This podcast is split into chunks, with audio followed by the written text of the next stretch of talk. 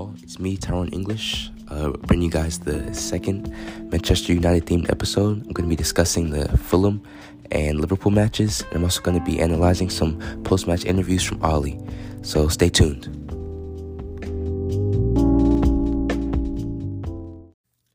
All right, so the Liverpool game. Uh, this game started off very quickly. Both teams had clear chances from the beginning.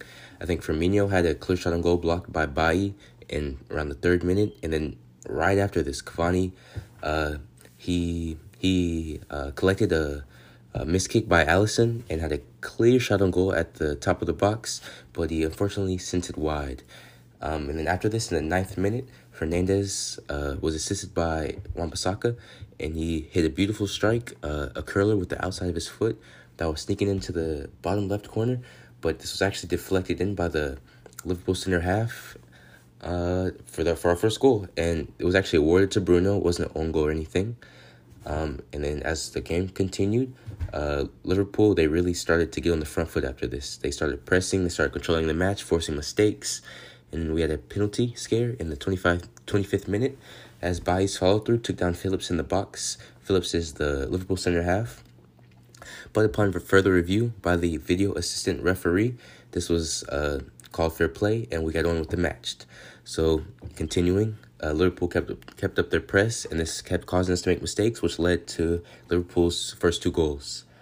Um, and then for for the first goal, uh, the ball was bouncing around in the box, and this came in the thirty fifth, thirty fourth minute.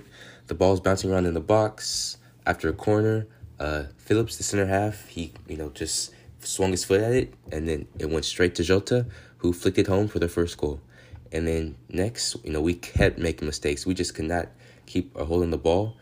And the first goal came, or the second goal, rather, came in the stoppage time of the first half. And as uh, we committed a foul in our final third, uh, which gave Alexander Arnold the opportunity to whip in a ball, which Firmino headed home. And in the beginning of the second half, this this goal was just embarrassing to say the least. Um, it came from a goal kick. Uh, uh, De Gea played it short to Fred, who tried to play out to Shaw, hospital ball, terrible pass. Uh, Liverpool collected it. Um, and we actually won the ball back again. And then Shaw, instead of just putting his foot through the ball and clearing it, he tried to dribble out the back. He had it nicked off him.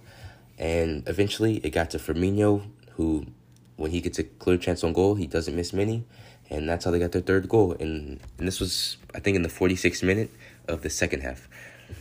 Um, and then we just kept kept trying to build up the back. Uh, we kept making mistakes, but around the 60th minute, uh, the momentum started to shift in our favor, and we got a counterattack goal. It was actually a really nice build up. Uh, Shaw, uh, he had a low driven ball up to Bruno Fernandes, who then played it to Cavani, who then uh, played a perfectly weighted ball to Rashford, who slotted the goal home with his left foot in the 68th minute. And after this, you know, we kept pushing for that equalizer. Um, and we almost got it as Greenwood had his uh, he had his shot blocked off the line by Phillips, who actually had a nice match to be fair. Um, but after this chance, it started to die down. Uh, Liverpool started to contain us, and we just were not able to find that equalizer. And eventually, Mo Salah he finished off a counter attack with a nice run and finish in the 89th minute, and that was the end of the match.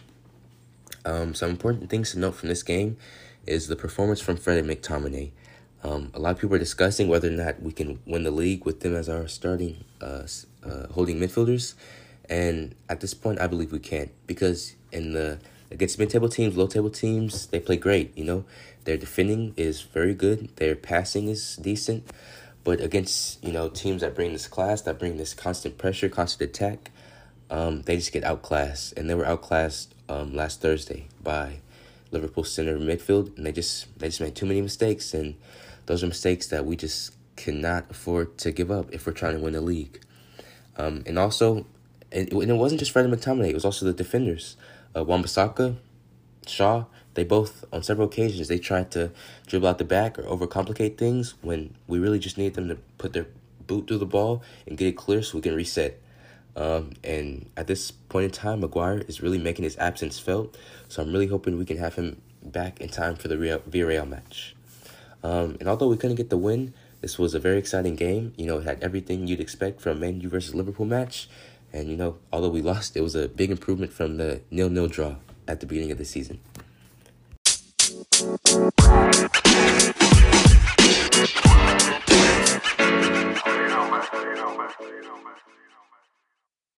All right, so next up we got the Fulham match. For the Fulham match, we started with Cavani up top, Mason Greenwood on the left with Pogba on the right, Bruno Fernandes at center attacking mid, we got Freddie McTominay as the holding midfielders, Luke Shaw on the left, uh, Tuanzebe and Lindelof as the center halves, Wan-Bissaka on the right, and De Gea in the goal.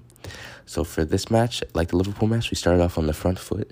Uh, we had a couple early chances on goal. You know, we're really dominating the Fulham side, um, which uh, which who were already relegated. Um, but our first goal came in the 15th minute as Cavani scored a goal also from basically half field.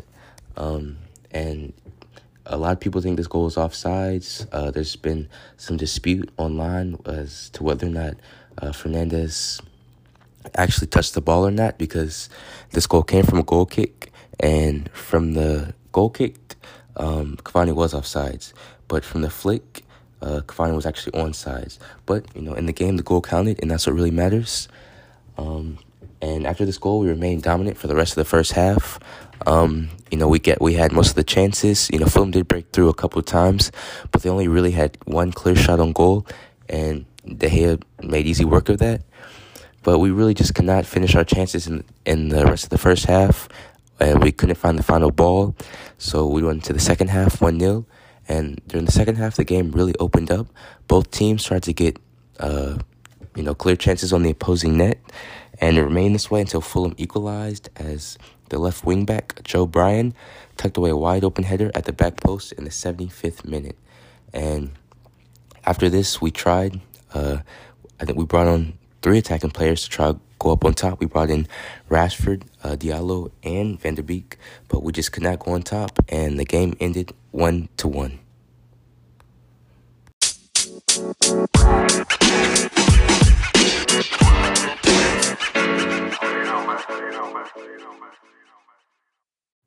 All right, and now we have a new segment for the Man U Boots and Flicks cast. Um, I'm going to be analyzing some of Ollie's post match interviews he took some questions from the fans, and I'm gonna just talk about what he said and uh, you know how we're thinking going forward. So for the Liverpool match, he talked a bit about you know the busy schedule we had, um, and one good thing I got from this is he said you know all the players took it in stride and handled this handled the situation really well, and I think you know this is a positive because although you know since you know the start of uh, this busy schedule, since we had you know the Leicester match, the Liverpool match, uh, packed into that same week. Um, and I think we had a match that Sunday. I forget who we played, but you know, basically we had you know three matches within the span of one week, all Premier League matches. Um, but he said you know the players took this really well, and I think this is a good thing because I feel like we're really starting, uh, assuming you know what he said is true, of course. But I feel like we're really starting to under Ollie, you know, develop you know a team a team brand, you know, a, a team sentiment, and although this this didn't translate in in results, I think you know going forward, I'm really looking forward to see how you know Ali can perform in the Europa League final. You know, hopefully we can bring home a trophy this year, and also going forward, you know, for next season. He also talked about what you know we've been doing poorly in recent weeks, which is playing out the back. You know, a lot of our uh, goals have become have come from mistakes at the back, and he said, you know, we need to improve this ability. And he also talked about how he cracked under Liverpool's pressure.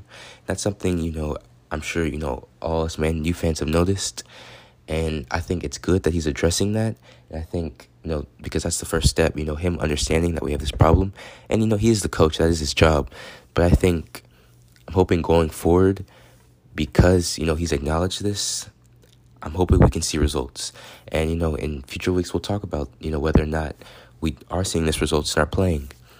And for the Fulham match, you know, he talked more about, you know, should have finished our chances. You know, we have to become more efficient. He talked about, you know, how in the Prem, you you really have to be able to finish the chances you have. And, you know, we have great finishers. We have Rashford, Cavani, Greenwood, Bruno Pogba, all these players who, you know, have proven that they can score goals. And we just need to we, we need them scoring and you know we have that ability and if we can really translate these chances we're getting into goals, uh, I think it's really looking good for next season. Also, you know, for the Europa League. And uh, but some bad news we heard at the end of the Fulham match is Harry Maguire is not looking great, and that he might not be fit for the Europa final. So that is not great news because, as I was saying earlier in the podcast, you know we've really been missing the absence of Maguire. I feel like since Maguire's uh, gone out with that ankle injury, we've really given up a lot of goals. I mean, most of our goals have become from have come from mistakes at the back, and earlier in the season that wasn't really happening to us. You know, with this frequency. So I feel like that's definitely, you know, a concern uh, for the upcoming final.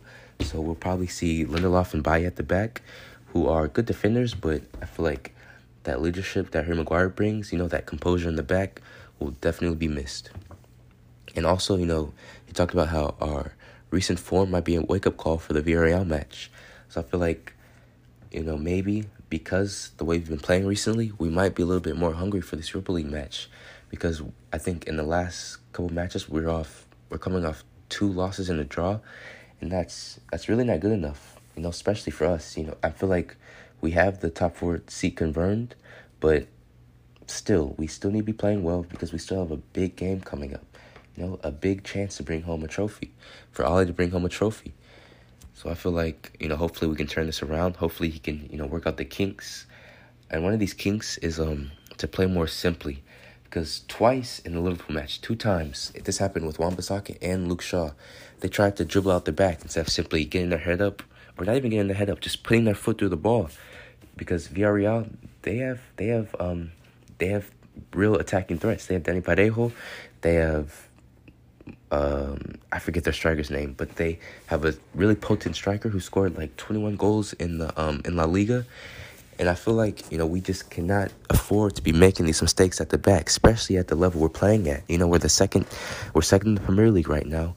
We ha- we have to be able to to clear the ball. You know, it's important to be able to play out the back, but it's also important to when you're in danger, just clear the ball. You know, just get rid of the danger so we can reset. Um, and that's definitely what I'm what I'm hoping we can improve before that Europa League final.